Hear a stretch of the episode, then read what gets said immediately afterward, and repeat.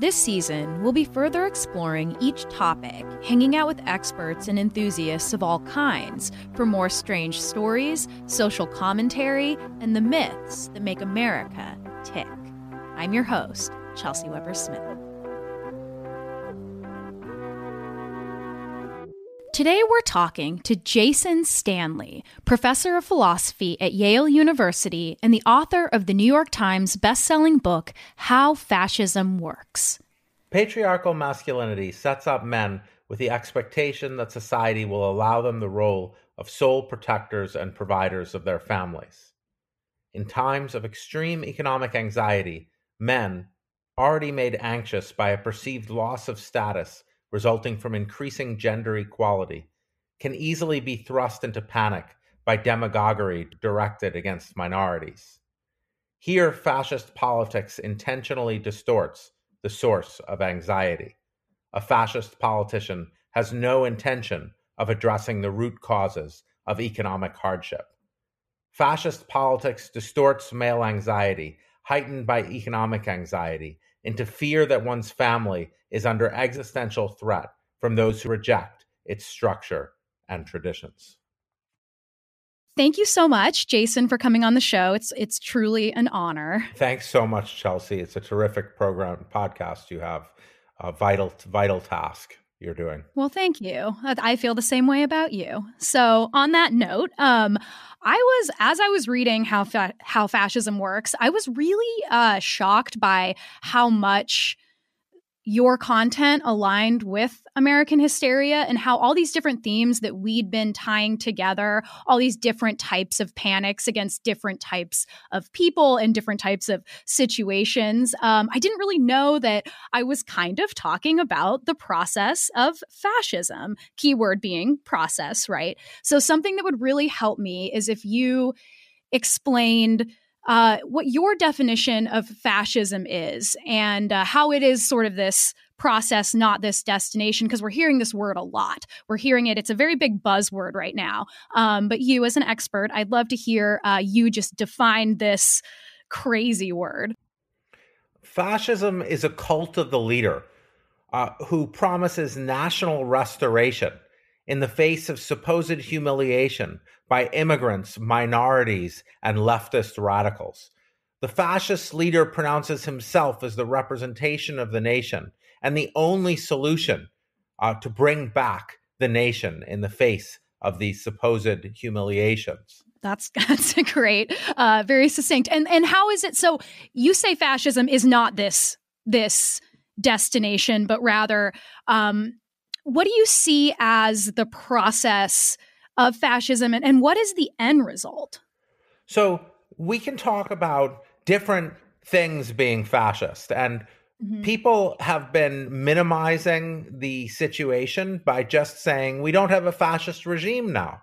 So what's to worry about? Well, right. you know, um, Italy didn't have a fascist regime for several years under when Mussolini was prime minister. Uh, Germany didn't have a fascist regime at the beginning. Um, so, uh, so fascism, regular fascist regimes come about when uh, democratically elected leaders or leaders who've come in through a democratic process undermine democracy from within by stacking the courts, uh, for for example, by taking over various parts of the press. Um, so uh, so uh, so we can talk about fascism as many things, and I think that when we talk about it just as a regime, we're doing ourselves a disservice. Toni Morrison in 1995 in her Howard University commencement address, Racism and Fascism, says that the United States has always preferred, has long preferred fascist solutions to national problems. Mm. Um, we now live in a country with the world's highest incarceration rate. When historians look back on our country and they think about its status, they'll note that it has an incarceration rate that parallels that of the Soviet Union in the early 1950s. So we have many uh, marks of a fascist society here, even though we do not have a fascist regime. Um, we have uh, vilification of minorities as at the very center um, of our politics in both political parties.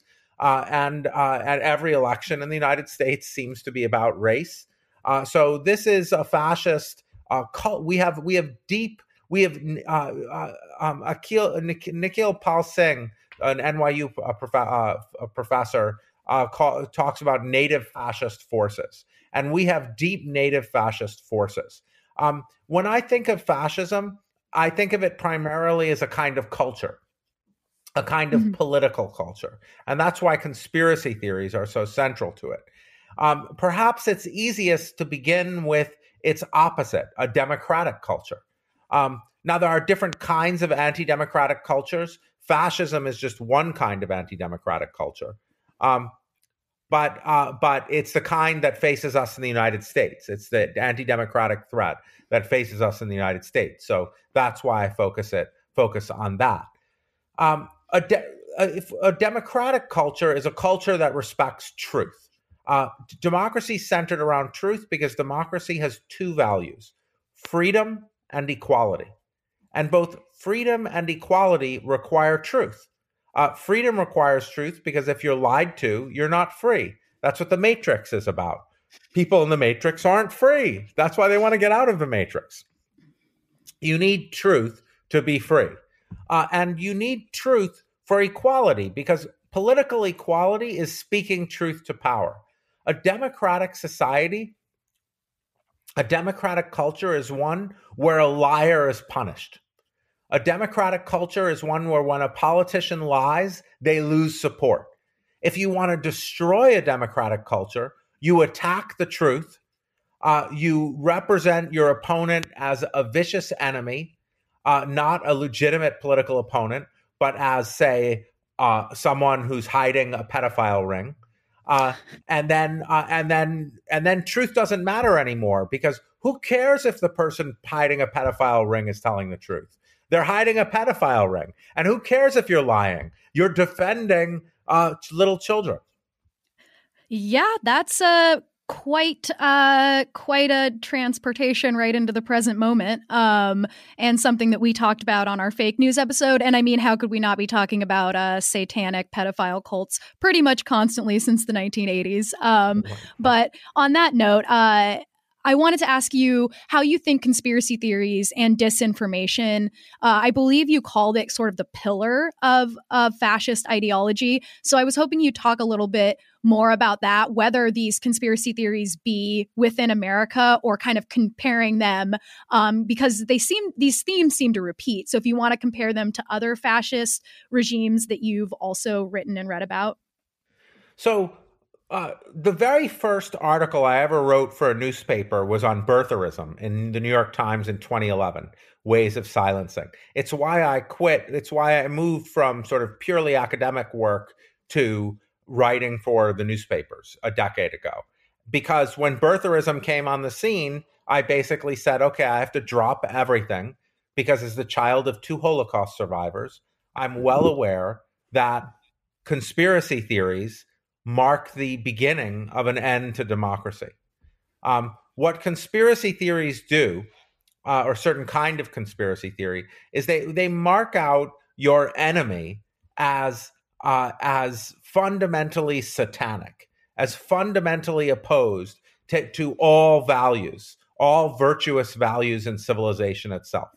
Um, and I think I think once you start conspiracy theorizing, you can't help but ending up in with anti-Semitic conspiracies, um, because uh, I think anti-Semitism fundamentally uh, is an ideology that that represents Jews as at the center of a conspiracy to take the world over. Um, and so ultimately, so now this is not to say that Jews can't, Jewish people themselves can't use conspiracy theories. They can and do. Uh, there are many Jewish uh, supporters of far right nationalist movements. Um, but it's to say that the structure is an anti Semitic structure. So, at the very heart of National Socialism was the conspiracy theory, the protocols of the Elders of Zion, the forgery, uh, which was supposedly written by Jewish people, by by the Elders of Zion, Jewish people, and it was this incoherent thing where wealthy Jews were supposedly promoting social justice movements in order to promote m- minorities, uh, women and minorities, to take o- to, to to do a race war to take over from whites and then white the, genocide, white genocide, yeah. and then mm-hmm. the Jews could then take over and impose world communism. So that's the protocols of the Elders of Zion. It's quite the, a tale. Yeah. It's quite a tale, but it's very familiar. Henry Ford gave out 500,000 copies of the protocols of the Elders of Zion, as you know, in the United mm-hmm. States. Um, so because it's so familiar, um, it's something that uh, you can, you know, constantly uh, redo. The Ku Klux Klan the basis of the second Klan's ideology is the protocols. They said Jews are trying to bring around world communism by inciting blacks into a race war against whites. Uh, and then Jews will, using unions will take over and impose Marxism and communism. This is exactly the basis of today's Trump campaign. 100%. Exactly the same. I mean, it's, it's, we're hearing, I mean, something that I read kind of reading ridiculous, like Alex Jonesian type sites. Um, there was the story of, um, I saw, you know, the Jewish cabal, um, which were then controlling Black Lives Matter, that were then controlling the mask mandate because they wanted to hide patriot faces from God. You know, this sort of like just it, but it can all that's sort of what I loved about your book is how fascism alters an entire reality. It doesn't just um, it doesn't just give you random conspiracies to you know fold into your worldview. It kind of constructs an alternative reality where you've explained that debate becomes impossible. So, can you talk a little bit about um, this idea that, because I love the way you put it, because there's that argument like, okay, we're on college campuses, we need this healthy debate, right? You can't thrive academically or intellectually if you don't have opposing viewpoints coming in. But as you point out, it's not so much about opposing viewpoints, it's about kind of this this platform being unavailable for debate. Yes. Once you so people say, "Oh, you got to have every viewpoint in there," but some viewpoints, by their nature, seal off other viewpoints from rationality. If the viewpoint is Black Americans are inferior or Black people are inferior, intellectually inferior, then you've represented any Black person who tries to argue against that either as intellectually inferior or as self interested in trying to argue against you that you know they that uh, that they can't be rational uh, you know so if you say women are inferior you know then any woman arguing against you automatically can't be rational because they're a woman and so they have a stake in the matter and so yeah. and and what these ideologies that represent other human beings as less rational by their nature because if they're women if they're black if they're muslim um, uh, the uh, or having a secret agenda, say, and so not being reasonable because they have a secret agenda. What that means, these very ideologies say that you can't have rational debate with them. If the ideology is women can't be rational, then how could you have a rational debate with a woman? Uh, so, uh, and then you're not being rational because the very premise of your debate is that women can't engage with you. So, very central to scientific racism from its very inception. This is something that Stephen Jay Gould brilliantly discusses. Uh, is uh, is in the mismeasure of man. Uh, scientific racists have always viewed themselves as more more objective, as heroes for free speech, uh, and in all their terrible errors. Uh, you know, if you want uh, a clear example, there's Frederick Hoffman's 1896 Race Traits of the American Negro, which I discuss in how fascism works. And he declares himself as purely objective and scientific. And it's true that he has many, many charts and statistics there arguing that black people are physically weaker than white people, slower than white people, can lift less weight than white people. Those are things that we anyone now they're not part of contemporary racism that black black Americans are physically weaker but that was considered objectively established fact because what he did is he took a whole bunch of statistics on uh, on Black American soldiers uh, and physical training on them, and showed that uh, they uh, that white soldiers could lift more weights and were faster. Um, but what he, didn't consider is that black Amer- the black soldiers were malnourished. Um, he didn't consider that black soldiers got worse treatment. He erased racism from from it. So what this quote unquote objectivity do- does is it makes you it masks reality from you it's interesting that this person would have written about uh, black folks being uh, weaker when there are also sort of the opposite stories right of whoever is that other of the uh, of the you know rural white population uh, racial others uh, people who have different gender identities sexualities uh, people who are jewish obviously. There's this um, kind of what you said, like there's this satanic element, um, especially during sort of like the long term war on drugs. Black Americans were painted as, you know, monstrous, impervious to police bullets. And uh, yeah. I think all of that, you know, because we have this sort of scientific racism and then we have sort of the more overt racism, which we uh, still have today, I'd say.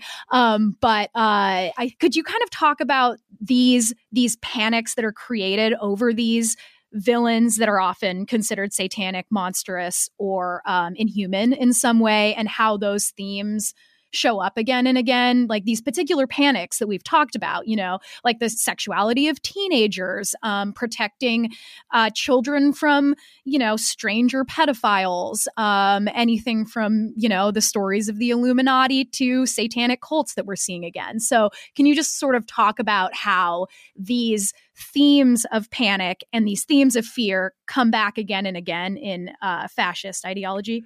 So fascism really centers violence. The idea is it's a it's a war. It's a, your leader represents the nation, and there are the people who are trying to destroy the nation. Um, there there's there's various kinds of opponents in fascism. There's the brilliant coup plotters of fascism, the the the element of the leftist radicals that is often historically played by Jews. It could be played by Muslims. Seems to be being played by Muslims now uh, in U.S. politics and then there's the people they're trying to incite you know uh, uh, black americans in this case. And then you uh, so so since it's war and you're trying to incite violence against your enemies um, the minorities the leftists etc uh, you need to create fear and panic. You need to justify violence against them. You need to justify uh, brutality against them and so you need to so you it's no surprise that Hitler borrowed tropes and argued that we that Nazis should borrow tropes from the Allied First World War propaganda about the Germans. Uh, the Allied First World War propaganda about the Germans represented the Germans as monstrous brutes raping non-German women, uh, and so uh, so this patriarchal masculinity is central here because what you do is you represent the other as a threat to your women. Uh, and children. be, uh, and children. Absolutely. Absolutely. Uh, uh, blo- it puts it all together. It's a threat to the patriarchal family structure. So and you say to men you can't protect your women and children. So two of the great conspiracy theories the last several centuries one is blood libel against the jews the idea that Jews are kidnapping Christian babies for their for their religious rituals using their blood. So you're saying, you know, you have to do violence against the Jews because you have to protect your families. And then uh, the uh, conspiracy theory behind lynching of Black Americans, which said black black men were uh, raping uh, white women. Um, these were threats to masculinity. It rep told men, you can't take care of your women and children. Um, with QAnon, we have the, them all together.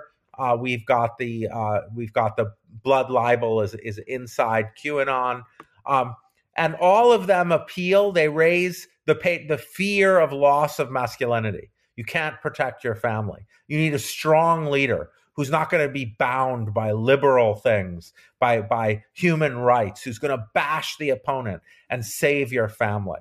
Uh, Ida B. Wells, long ago in Southern Horrors, identified the structure as centered around patriarchal masculinity. Um, she said, she said, speaking to white women, she said, "This represents you as in need of protection by white men." She's like, "This uh, this represents you as lacking an agency." Unable to fall in love with um, with a, a black man. Uh, and you you see this all over the world. You see it as I discuss in my book, the Hindu love jihad. the the idea that Muslims in India are are targeting uh, uh, Hindu women um, to marry them and bring them over to Islam. So that has motivated enormous anti-Muslim violence in India, and it's again based around patriarchal masculinity.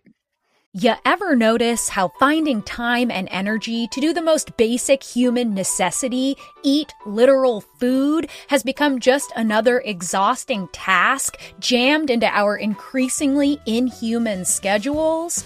Well, your spring can be a little more stress free with Factor.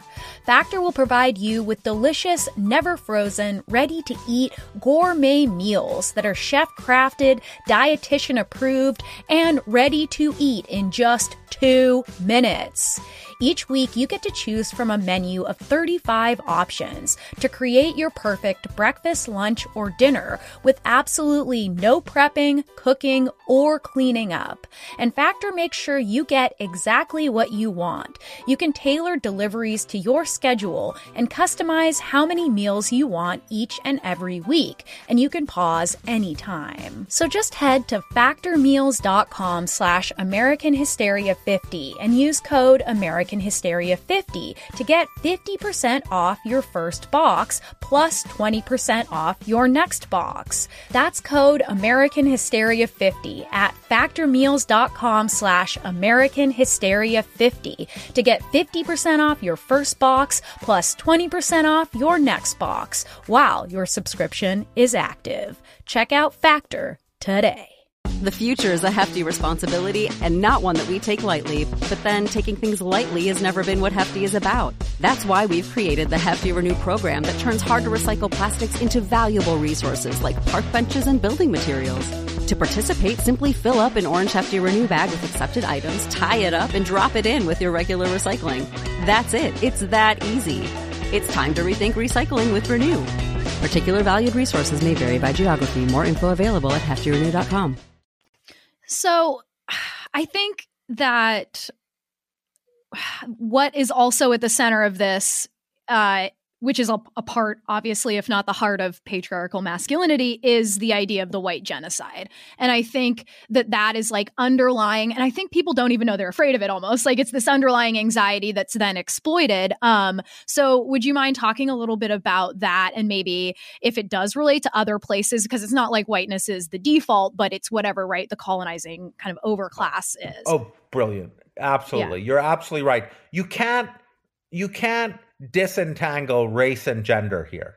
Um, uh, racism, uh, th- this kind of uh, white supremacy, its its ugliest manifestation is the the fear that uh, that uh, non-whites will take over and and you know take your women, quote unquote, your women. Uh, so it's no surprise that in historically in American racism, the people that were considered most inferior were not blacks or whites, but mixed race people. In Frederick Hoffman, he argues he's scientifically shown that mixed race people are the weakest, the most prone to disease, the least intelligent, the most venal, the most criminal. Um, and, you know, so because that's supposed to be the most horrific of all. Uh, so loss of cult- cultural dominance. Um, this is the center of fascism. Center of fascism is hierarchy. The hierarchy of white over black, white over non-white, the hierarchy of man over woman.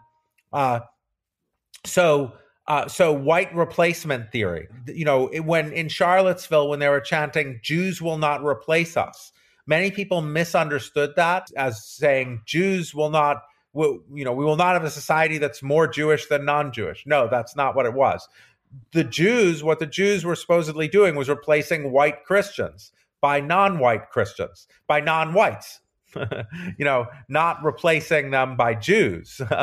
so right, the idea right. is that that um, you know, white genocide. This was the this was central behind the uh, Tree of Life killings uh, uh, two years ago uh, October 27th, almost exactly two years ago from the recording of this wow. podcast.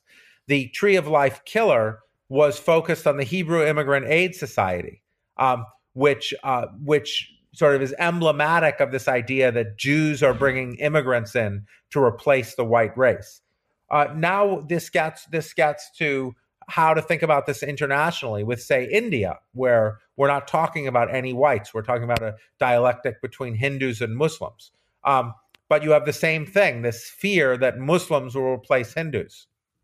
I just also wanted to touch on the fact that this work is really personal for you. And you mentioned that your family had survived the Holocaust, but I know that there's a little bit more to that story. And I was just interested in that because it'll really inform, I think, why this work and kind of carry on carrying on this kind of work has been really important for you.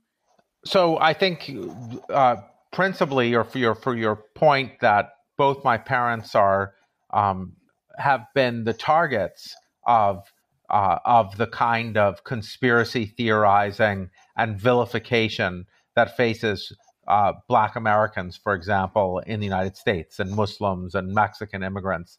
And I was raised with these stories from my family, uh, not necessarily of the violence they encountered, uh, and both of them did experience terrible violence.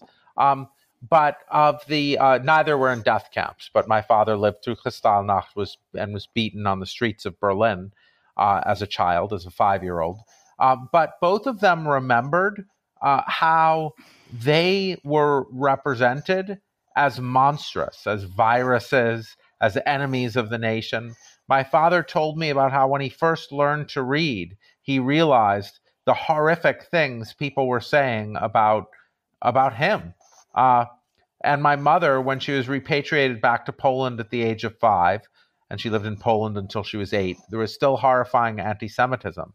And the way in which people talked about Jewish people as diseased, as dirty, as, as evil, as threats, uh, as satanic, these ways of talking about them affected them their whole lives.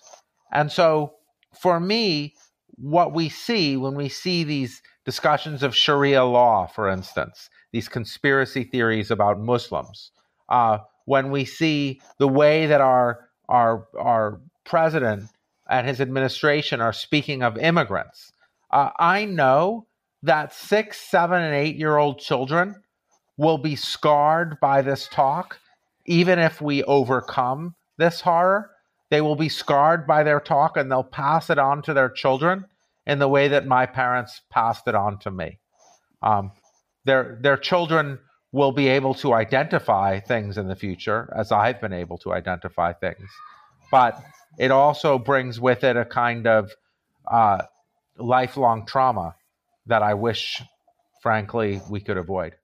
I think that that's. I mean, it's man, I don't know. I, I, it's a little. I'm a little speechless because it's so incredible. Not to flatter you, but you know, you've been able to to achieve. I think sort of in in the honor of things that have happened in the past, and then also amidst what promises to possibly be at least a lot more conflict of some kind going forward uh, as we see these themes, these stories, these narrative, these cons- conspiracy theories really propping up this administration. Um, and I guess uh, we'll see what that means going forward. Um, so, lastly, uh, something we like to ask of our guests uh, is after flattering you, I will humble you. Um, is is there a time that you believed something that wasn't true, whether that be because I don't know if you've gotten to any of the episodes where I talk about my past as a conspiracy theorist and how that really, and my father as a prepper Illuminati person, and how that really wow. affected me and how I had to pull myself out of that type of thinking. And what did it was going a little too deep and finding the anti Semitism uh, underneath and saying, oh, wait, what am I doing? Um, and so I, I'm wondering whether there was something in your life that that that duped you. Yeah, uh, ironically, I mean, uh, ironically, given the segue, um, I would say it was being misinformed of the history of Israel. uh, I thought that uh, that Israel had always been occupied by both Jewish people and Palestinians, and uh, Palestinians hadn't been driven off their land, and uh, and in fact just were murderous towards Jewish people and uh, and unfairly wanted to claim the whole land as their own when Jews had always lived there and the culture was always Jewish and Palestinians. I, I believed an incredible number of false things uh, about Israel, and uh, and you know, and I was extremely resistant to being told that actually Jewish, you know, I mean, my parents were people who fled Europe, but that Jewish people who fled other countries removed Palestinians from their land. And uh, and this it was very I was very resistant to learning this. It, it seemed to me anti-Semitism at first, and then I realized that actually Palestinians are just like me, and uh, and they've had an experience of horror at the hands of my fellow Jewish people, and uh, and my res- there was this resistance I had to accepting that because of course I identify with uh, Jewish people, Jewish Israelis.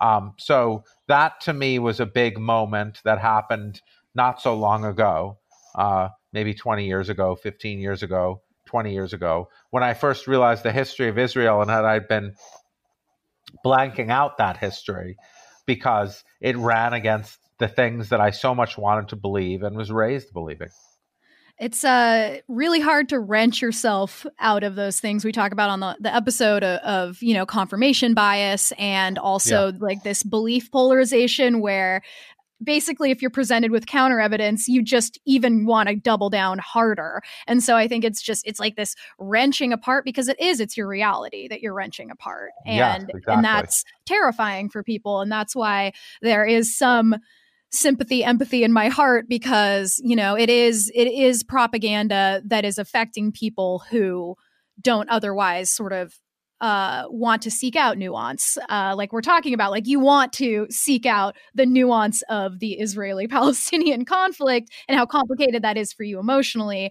Um, and it's something we all have to do constantly. Uh, and it's not easy and it feels bad but it, we yeah. have do it. But right? then when you rent yourself out yeah. and you look at reality, I then became terrified about the safety of the Palestinian people. Uh, I mean, I'm worried about the safety of everybody in Israel, both sides, because they both vilify each other. Mm-hmm. But I know that there are so many people who are in the position that I was of believing false things, of believing that no wrong was ever done to the Palestinian people, that their claims are entirely groundless, you know yeah. and so i know that and that justifies tremendous violence so yep. when we these stories these conspiracy theories they're there to these falsehoods are there to justify tremendous violence against others um, who seek to uh, really just have equality yeah uh, absolutely yeah that's that's uh i think that's a really good note for us to end on so um Thank you so much. This has been such an interesting conversation. Uh, I I just again it matches up so much with with the panics that we talk about here in the conspiracy theories. So I think that our listeners uh, are probably getting a whole lot out of this. So thank you, thank you again, Jason. Thank you so much, Chelsea. Thanks for the work that you and your podcast do. Yeah, you too. As of this recording, in fact, as of just a few hours ago, Joe Biden won the 2020 election, and immediately the alarmist disinformation about voter fraud has exploded, starting at the highest levels of government and trickling down. I believe Jason's message resonates even more deeply now as we wait to see how this administration behaves in the coming months. Please go check out How Fascism Works. It's vital. And next time on the show, we're talking about some of the most catty queens of fake news. That's right, televangelists. This episode was produced by Miranda Zickler with sound by Clear Como Studios. Please consider becoming a patron. You get extra content every month and also come and check out our social media. Thanks, as always, for listening as we move forward together into whatever the future brings ready, I hope, to keep working hard. But for now, I hope you let yourself have a great week.